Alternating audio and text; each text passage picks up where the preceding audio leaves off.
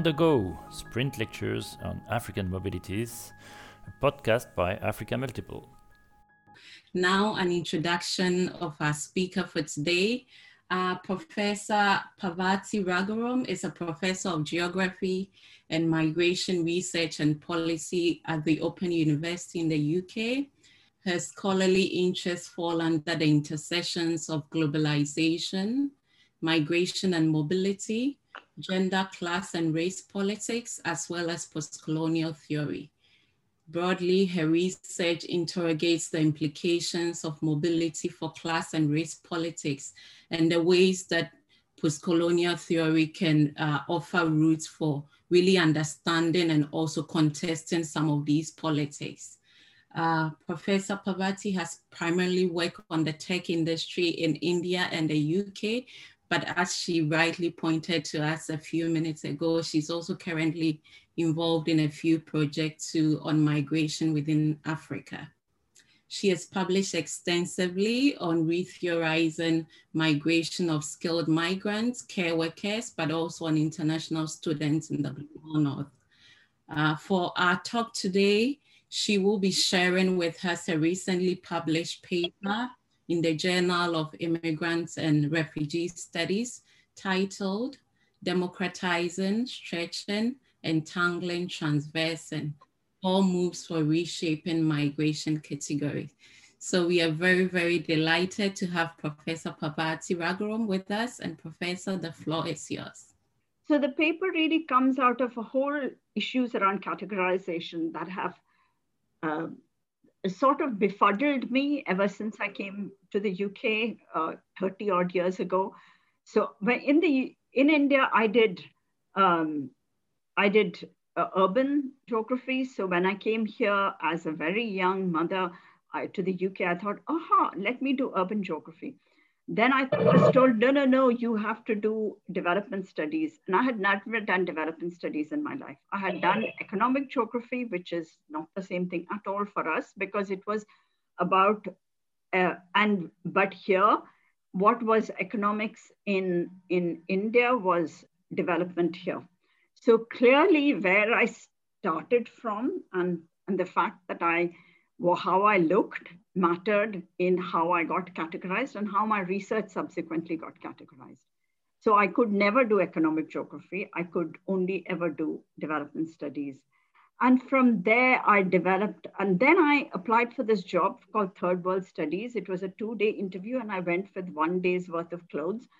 And I thought, oh, I'm never going to get this. I didn't no clue what Third World Studies was because, I mean, I kind of knew enough about Third Worldism because of the work uh, because of you know the kind of non-aligned movement but not beyond that never had this external outward looking perspective on what a third world looks like and what should be taught within it um, and uh, oddly enough i ended up getting that job and having to teach third world studies and i was thinking i'm like like a few minutes ahead of my students if that um, but so there was something fundamental here about how I was categorized, how disciplines were categorized, how objects and people and their mobilities were categorized. And I felt like I was caught in the middle of that.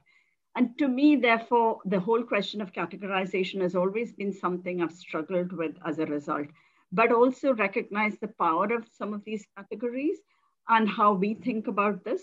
And so this paper really came out of that and then i um, out of that um, sentiment uh, an ongoing long-term sentiment and then i was invited to do a plenary for the IMISCOE conference which is the which is the organization of migration research centers in europe uh, for their spring conference and um, so which was on migration categories so I'd you know kind of helped me to focus on what it is that i've been struggling with a bit this paper comes partly, you know, as developed in relation to that. So what am I arguing in this paper? I guess what I'm saying is um, I start with the with why does all this matter in the context of migration? Because it's one thing to talk about development studies, it's another thing to talk about migration. Not that both are not problematic, but each is differently problematic and differently situated as problematic in the European context, at any rate, uh, migration is extremely uh, uh, polarized. Um, in terms of how it collects together audiences, policies, researchers, uh, slightly less so researchers, but definitely within in terms of audiences and politics. So it is politicized uh, very strongly in bipolar ways, with uh, people generally tending to think of themselves either for migration or against migration in some forms or ways. And there's some little bits of things in between. And I was trying to think through actually what are the inheritances of that for politics and conflict, right? And one of the key inheritances of that is that is that it is the basis of politics and conflict. It's the basis of so much of elections. So at the Open University, where we produce courses which last over 10 years, and I did a piece on migration for, uh, for a level one module, and they said, oh, you know, one of the persons said, actually, uh, migration is kind of topical now, but in 10 years' time, it might not be so, you know, interesting or topical. People might not be worried about it. And the rest of the course team turned around and said, it will. It will still be extremely political. So, in a sense, one of the key things for me is how do you de- how do you think of a category in the context of that categorization mattering, mattering hugely, dividing families, dividing, you know, groups.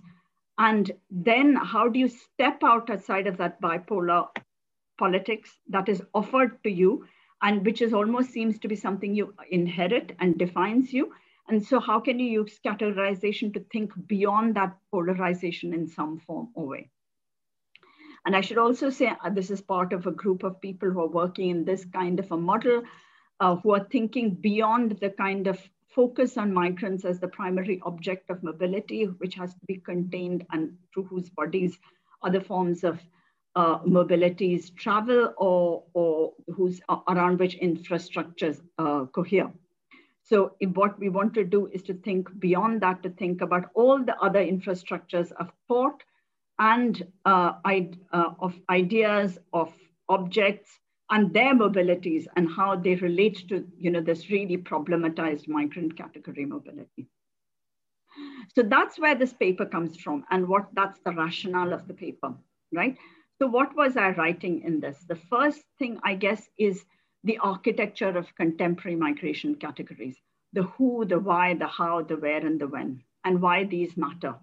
So who clearly matters and it is often seen as one of the really um, important epistemic divides. So one of the things that people say is, aha, this is an etic perspective because it's made by policymakers, but then this is an emic perspective because this is actually migrants' own categorization, with people having different, aligning themselves differently on whether they think one is superior to the other and making claims about the authenticity of different of these, of who categorizes, yeah?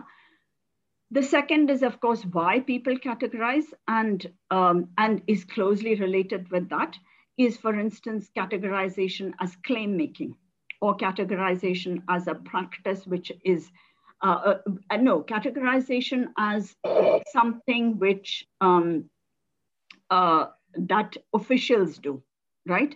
As opposed to uh, people's own categorizations as a form of claim making.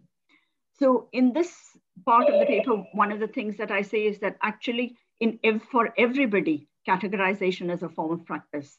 And uh, the when somebody's standing there day after day and then you know going into work and stamping people as such and such compared to such and such, they're categorizing, but that's a set of practices which also seem to be need to be seen as uh, as living in a world of practices of including that of claim making. Yeah. So uh, the third question is how do people categorize? So uh, of course, uh, categorize the, um, the the how of categorization is um, is based around uh, the powers to categorize and the powers of the categories themselves. So, and there are differences between these. These power differentials arise through the how of categorization. For instance, administrative or legal categories may be seen as derived from law, but common sense categories are derived from these, as, as well as through media and public discourses, contemporary and historical. Moreover, the ways in which categorization is operationalized through everyday talk rather than through juridical processes is another important vector of differentiation.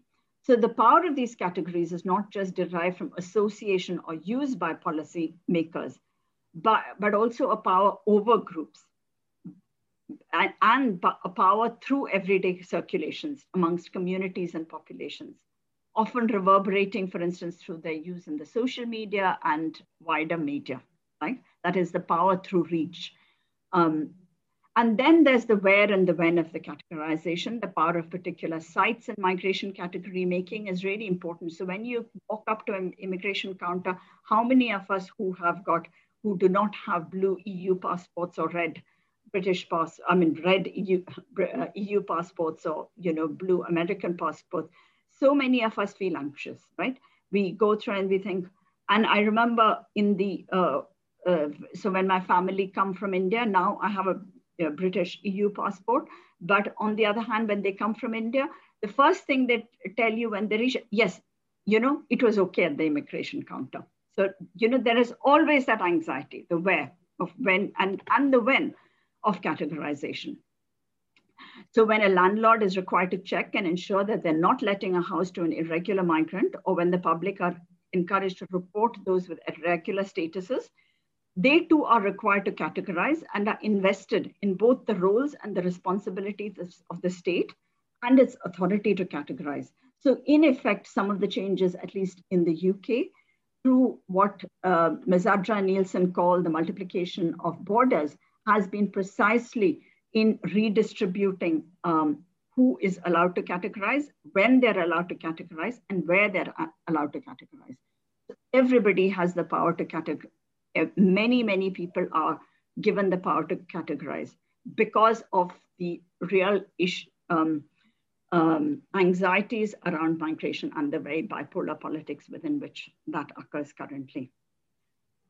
So the paper then goes on to think through the limitations of categories.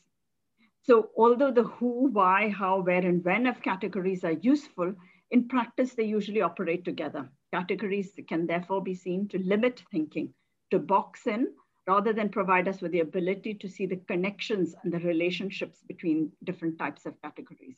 And I'm not the first one to say this. There's a whole lot of people who are saying this, yeah? So they critique, for instance, the epistemological tenets of categorization, which is usually about each category needing to be distinctive and mutually exclusive. So people are not allowed to be border crossing. And um, and then the category, so, so categories have been criticized because they lack internal consistency or the logic of homogeneity. And they're empirically difficult to pin down, and then they have boundary crossing qualities. Together, these point to the lack of mutual exclusivity, i.e. if you belong in one category, then you can't be in another. However, there's also other qualities of categories that make it, you know, that of migration categories that make it really problematic. For instance, its spatio-temporality, the locations, the statutory nature, and the casual, casual micro, you know, categories. Importantly, these also cross-cut each other. Okay, so I, um, that I want to add to these, this sort of a discussion by pointing to a few other things that I think are really important. One of them is that migration categories are often composite, right? Uh, not only in, in uh, how they're used, but also in intention. And a typical example of this is the EU Blue uh, card, you know, which uses age, employability, or employment, sector of employment, earning potential. All of these things can be put together in some uh, more or less coherent ways in order to think of what the category should include. So they're often composite. Second is that a group of categories is often also juxtaposed or collapsed into another. So for instance, you have a group of migration categories, and then you have a group of value categories. Like for instance, these are good categories, these are bad categories, right? These are good people, these are bad people. And that's very uh, uh common when in highly politicized um, uh, conversations. And then there's differentiations of valuations are dependent on categorization, but on different types of categorization. So for instance, sometimes you may be using race, sometimes you may be using class. Uh, and all these are made possible because categories are ultimately combined. And then thirdly, classification is very slippery. So it changes over time. And importantly, people change how they use categories. So for instance, you might think you're something now, but five years from now, you find actually you were never that category because they've changed the rules and they don't bother to tell you. And even if they tell you, obviously, if not everybody understands it. And then, therefore, this can be used to deport. And the best example of this in the UK context is the Windrush. Yeah, and I won't go into that. So I, in the in the rest of the paper, what I do is to argue that all of these things have consequences, right? Um, and the lack of empirical specificity, the fact that these are composite, they, they don't have, um, that they are shifting over time and they're slippery. And they're also practices which, which, you know, which slip and slide and which are so dependent on the who, how, where, why, and when, then all means that, but uh, uh, are useful as analytical devices, but these are, it's really important to think about why are we bothering with all of this, yeah? And that's because categorization has consequences. Some people get evicted, some people use the categories in order to make claims, some others use it to, uh, to make, visibilize a problem which is often invisibilized. And, and so actually paying attention to categorization as a process is part of politics and ethics of, uh, of building towards the politics and the ethics of migration, which is a kind of a body of work which I've been you know, thinking through over time. So my four thesis for rearticulating migration categories. The first one is to learn beyond, uh, uh, learning from beyond migration studies. So the first one is democratizing categories, right? Um, uh, so obviously in the STS literature, there's a lot of stuff about how you need to open up categories to humans and non-humans alike. But of course, there's also been a critique about who's the human in, involved in this. Uh, in these in this kind of opening up and you know how do we spend more time thinking about those uh, different types of humans um, in in migration studies too there has been a desire to democratize the desire to reduce the authority of experts um, uh, in categorization and it's been a really important objective but uh, uh, actually it only goes so far. For instance, uh, what it doesn't recognize is that um, the vectors uh, can be so, some vectors can be so important for some groups and not for others. For instance, one migrant may consider mobility journeys as central, another might think that the nature of the work uh, that they're being offered at the end of it is what is important how it progresses their career is paramount, uh, paramount. Somebody else might think it's actually it's the, it's the onward trajectory that a mobility produces that is important. So in effect, you're having process-based categories as if as uh, uh, with arrhythmic temporalities involved in this, right? So you have people who are talking about different levels and scopes of anticipation all being categorized together. So paying attention to these categories involves not just democratizing, but also thinking of migrant subalternity. It involves recognizing the colonizing gaze through which migration categories are usually uh, produced and thinking about the who of migration most seriously. Secondly, I think it's stretching categories across place and time because categories are ultimately spatio-temporal con configurations. They have a where and a when. They're discursive outcomes of cultural tropes and social formations, but also administrative outcomes of very particular here and now. So these migration terminologies and categories often universalized, even though they often arise from the um, particular histories of the management of global South to North migration. So one of the things I always ask myself is, what would this migration category look like if you looked at it from the perspective of a, of a global south person. So, you know, as a student applying for a visa, standing at the counter at the British um, uh, High Commission in Delhi, what you'll be thinking is, are my papers around scholarship? What's the fee flows that I have to show? What is the, um, you know, which is the kind of institution which is, have they got greater clout? Or do some institutions get less uh, uh, uh, people, students applying to less, some institution, are they less likely to get through? So these are the things that appear as important categorizations when you're standing in that line, right? They, um, so thinking through that lens of the actual person standing in that line in the global south, what is, what are they thinking of the categories? might be a really important political exercise, not just an intellectual exercise. Um, and this, this kind of thinking about thinking across borders and to thinking about how these things are colonial inheritances becoming more and more important for me, particularly in the light of currently in the Black Lives Movement. So last week I was giving a talk on, uh, you know, what is the challenge for thinking about transnationalism in uh, going forwards. And that's where I, you know, my head's at, thinking about this um, at the heterogeneous temporalities that are kind of jostling with each other and thinking about whose categories then matter. And how do we work towards migration justice through our categorization? Um, but the spatialities of migration categories are not only situated like in the global south, but they also exist within a world of categorization. They're translated and transported, they, especially in the context of harmonizing policies. So it's really important to think that actually even the situatedness of a migration category can be quite variable. Um, thirdly, and I'll, be, I'll finish in a couple of minutes, is that categorization exists in a world beyond migration categories.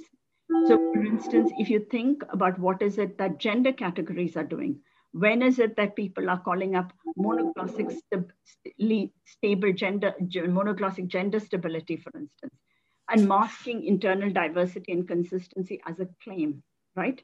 For instance, so when is it that these uh, that um, that we should be working with? For instance, what is the, the field of gender studies doing around gender theorization? And then thinking how does that relation relate to migrant categorization? And I think this is really important because these questions mean that we are not just stepping out of disciplinar disciplinarity or even transdisciplinarity, but we're becoming anti-disciplinary, right?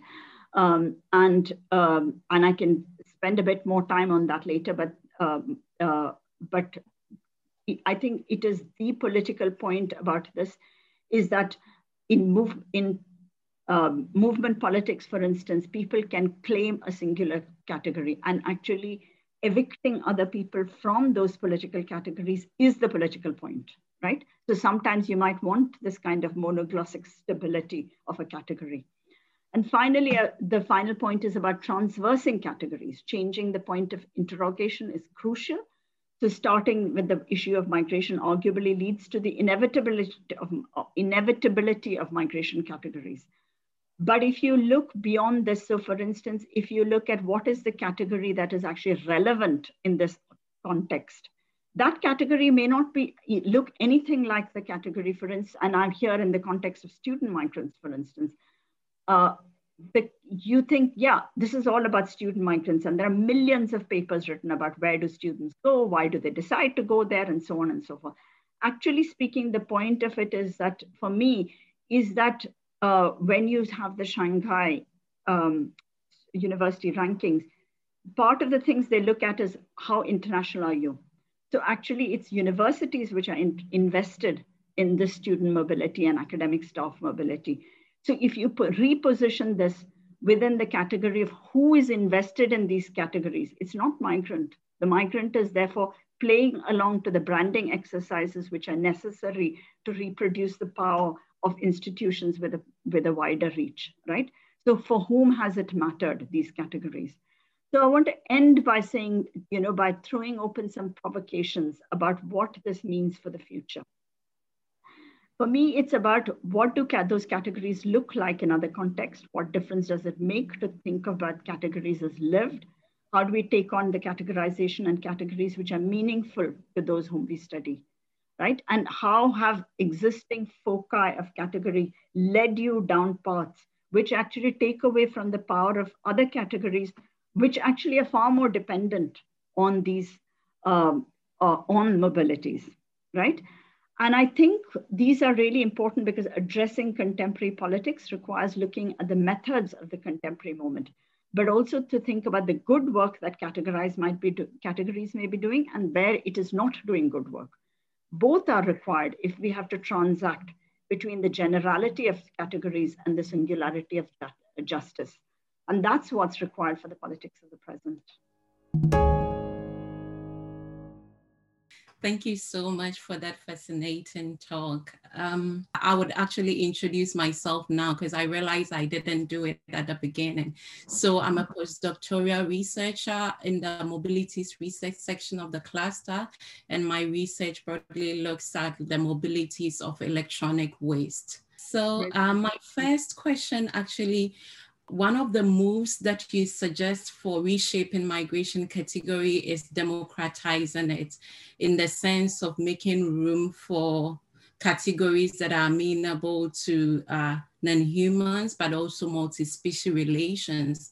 And given the times that we are with the COVID uh, pandemic and also the coronavirus itself, and it's been a, a non-human actant, so to speak, and how it's intersecting with uh, our ability to migrate and uh, really move in, in, in, in interesting way. I was wondering if you could speak more about what that might look like, what categories, for instance, might be possible for differently positioned people when we look at uh, democratizing uh, categories in general by accounting for uh, non, non-human, but also multi-species relations? What might that look like? So I'd like to start by saying that when I've, you know, when thinking about something like the crisis, um, what I find really useful following on from the work of people like, you know, who worked on policing the crisis and thinking about, uh, uh, and a conversation actually between Stuart Hall and Doreen Massey on crisis what's really important about thinking about the crisis is, is uh, not to think, is to think about it, A, as a condensation of existing infrastructures and their failures. And it has the power to unfold things that were pre probably present in the past, right? What Raymond Williams calls the residual categories, right? So one of the things that any moment uh, offers is the ability to think through that residual, uh, but also to think through the emergent, right? And not just the hegemonic. So that's the first methodological thing is that the crisis is never a, a moment, it's not a period, it is an insight or an analytical take into what came before and what is to follow, and an opportunity to, to organize oneself politically around this. So so that's the first thing you know which is my broader perspective around thinking through a crisis. The second thing is i don't really work on multi-species um, uh, uh, so i wouldn't want to go down that path at this point. What i have been thinking about and is is much more about the relationship between that and actually the movement of other objects, in particular financial flows. For me, that's been very important looking at the African case, actually, because um, those kinds of mobilities and the entanglements of the multiple mobilities have become so central in and are rarely talked about. And the fact that actually there's a whole financial element to this migration business, right? So when students move, and in my case, I think here at the moment about students, but you can apply this to anywhere else. What we used to find is, okay, you know, oil prices drop, right? The, the Nigerian students, um, the value of the Naira has dropped dramatically, right? Then the person who is well-to-do has the ability to show a certain amount of money in the back and can therefore move money across into another account in another country but not everybody can because you need to have a minimum amount in order to be avail of international transfers, right? You look at the Namibian case, and for instance, um, the student mobility there to South Africa is is relatively seamless because actually they they for historical reasons have worked in the same currency um, uh, common monetary area, right? Um, whereas you look at Zimbabwe, and that's a totally different relationship. You know, with, with the question of bonds, with how the currency dropped, the fact that actually even acquiring currency is therefore difficult. And then, uh, and I tried talking about this in Singapore, which is highly technical, right? And I, uh, I remember I, there was some Chinese, uh, Chinese um, uh, or people, people from China in the audience who had already struggled with the backwardness of Singapore that actually you had to pay when you went to the till because they said, wow, you know in china it's all automatic facial recognition and so they just you know take the money off you and then what was interesting is so you have all these kinds of other forms of mobilities which are enabled and disabled. Whereas in the Zimbabwean case, literally they're taking bags of money out and walking across the border and, and distributing it eh, and paying it up as fees in order to acquire a place abroad. So while not of species, what I'm conscious of, of is the complete entanglements of the infrastructure of multiple infrastructures, right? The financial infrastructures, the mobility infrastructures, um, and the oil infrastructures in the case of Nigeria, for instance, right? So you're talking about multiple markets. And, and all of these interrelate in the context of actually the futures market because um, the uh, because money itself travels in its own circulation. So for instance, in the South African case, it's one of the most highly traded currencies in, in the world. So it, it is highly volatile. So today, the Nigerian uh, money may be enough and tomorrow it won't right? So it is in that context, and all of these variations came to a head in something like a crisis, right? Mm. But what the crisis does, because what we found when is that um, it mobilized some and de- uh, immobilized others.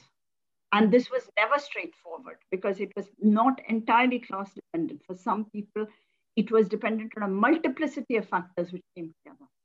So there's um, it is uh, and it's those kinds of entanglements the unexpectedness of it but also the ability to to uh, in the covid case one of the things we found is that the ability to be able to delay a decision was very variable right? Some people could delay it and others couldn't.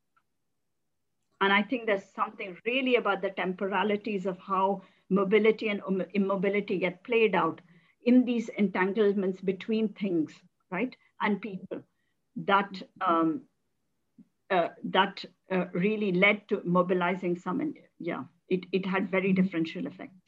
Long answer, sorry. Thank you.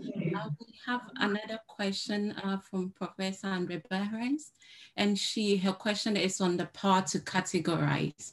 So people constantly categorize, or in other words, we are never outside of categories. How do you distinguish between migrant categories and other forms of belonging?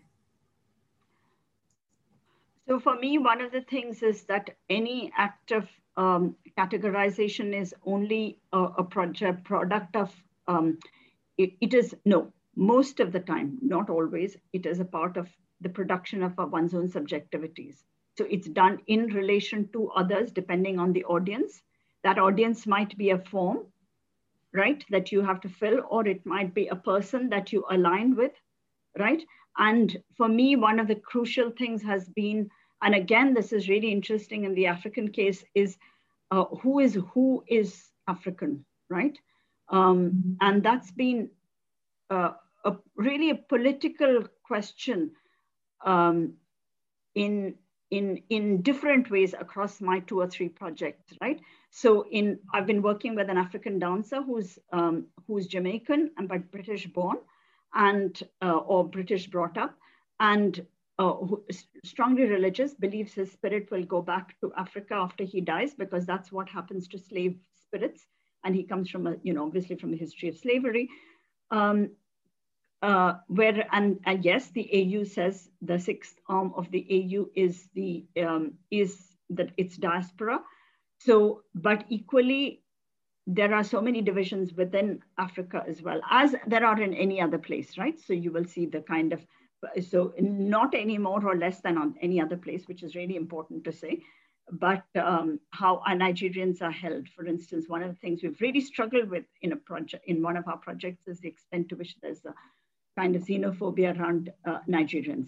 So when migrants categorize themselves, they're categorizing in context of all these kinds of political movements which are shifting.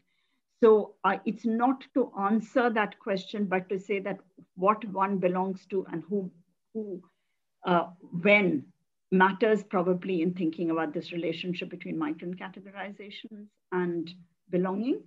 Mm -hmm. So yeah in the paper, you talk about how categories can be generated both by migrant activists, but also policymakers. In the context of uh, migrant and activists, could you elaborate a bit further how powerful and organized a subaltern uh, appropriation of categories might look like and how they might change migration policy. So in a way, the interplay between these different position people, migrant activists, but also policymakers. I'm not a migrant activist, so I would always want to say that first, that I have uh, been broadly working in the sort of conceptual field. So uh, if whenever I speak, I should be humble about thinking that I'm speaking of other people's research on this area and to recognize that uh, there are many in this room who are better uh, positioned to speak on this. So I, with that humility, I would like to say that um, uh, I would like to just offer some thoughts since I was asked it. Um, I think claim making is something we all do, but at the same time, there is something also about uh, about bringing together multiple claimants, right? And that's where activism activism really works, uh, where because uh, uh, because it is through the uh, amalgamation of, of multiple people and through, you know, that one gets that traction in public, in the media. My worry with all of this at the moment is that I have, in the last few years, all I have seen is growing anti-immigrant sentiment. Um, and, and that has been, uh, so migrant activism has not fundamentally made a, a difference to that as yet, uh, in my understanding of it. But I'm sure there are people who, who would know more about this in the room, and I'd love to hear from them. So we have another question from Franca, how categorizations affect North-South migration, especially in contexts where multiculturalism is becoming extinct, so to speak.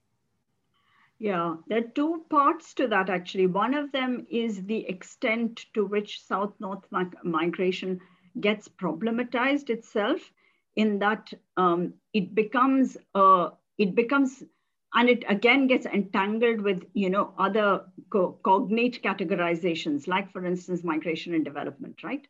How do you how would the world look if you thought actually that all this money that students are paying to the global north actually helps to develop the global north.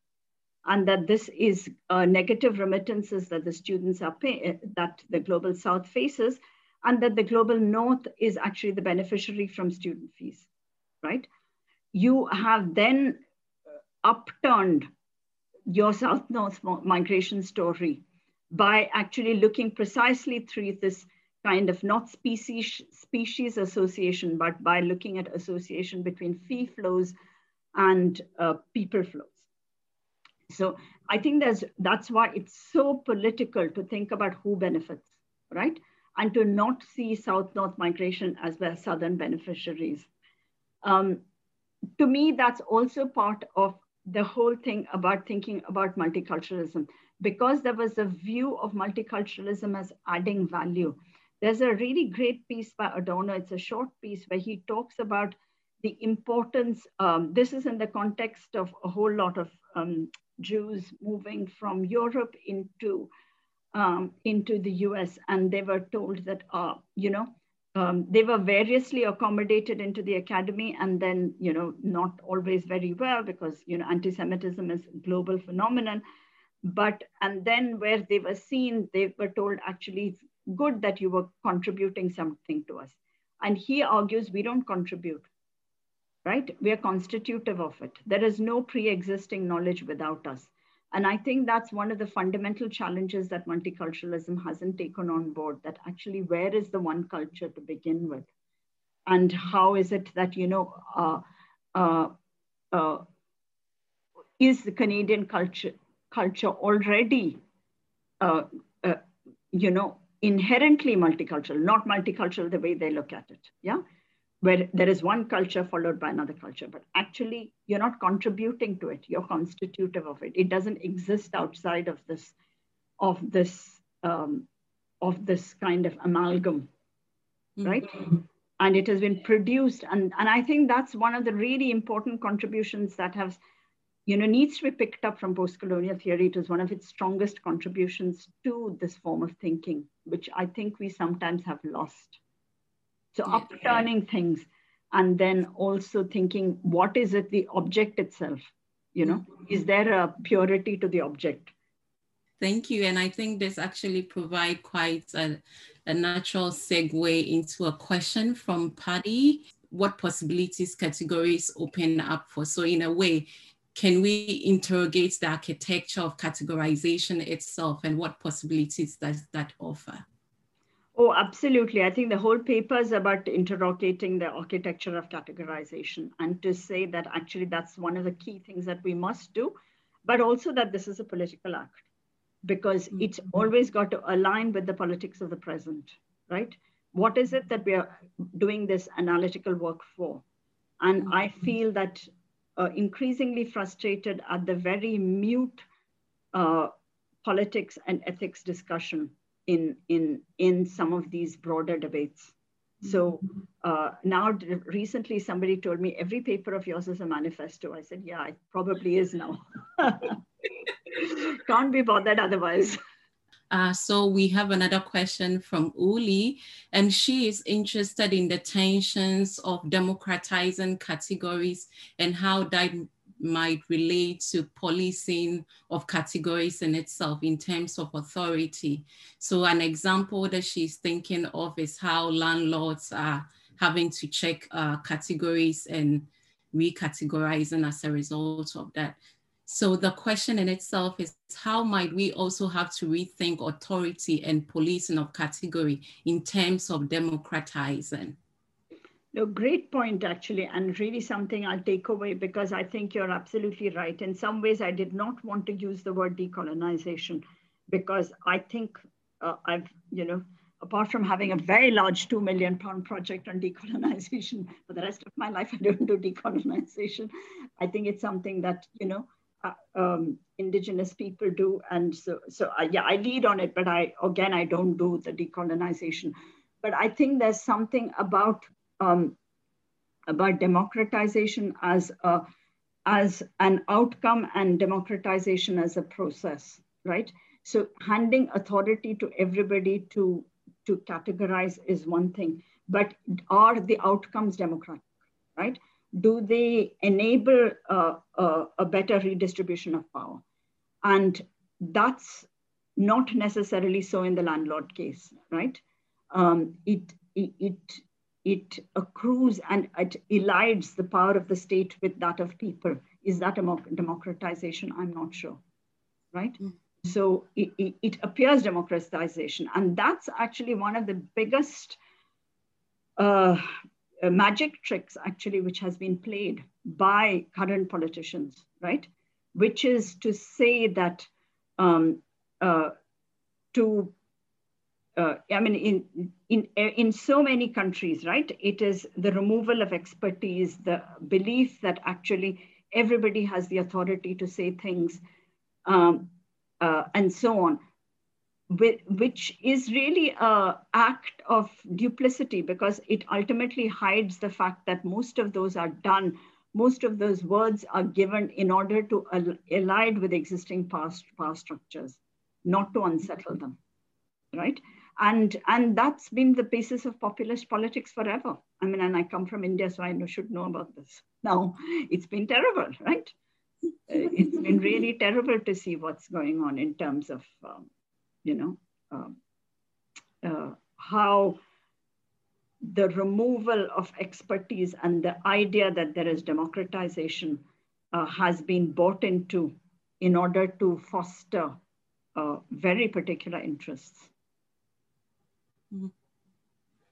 Great. Uh, we have room for just one more question. I believe we still have a few minutes. So I would uh, ask Paddy's uh, second question, and he's asking uh, if your your argument about democratizing categories are ultimately about also liberalizing the process of categorization.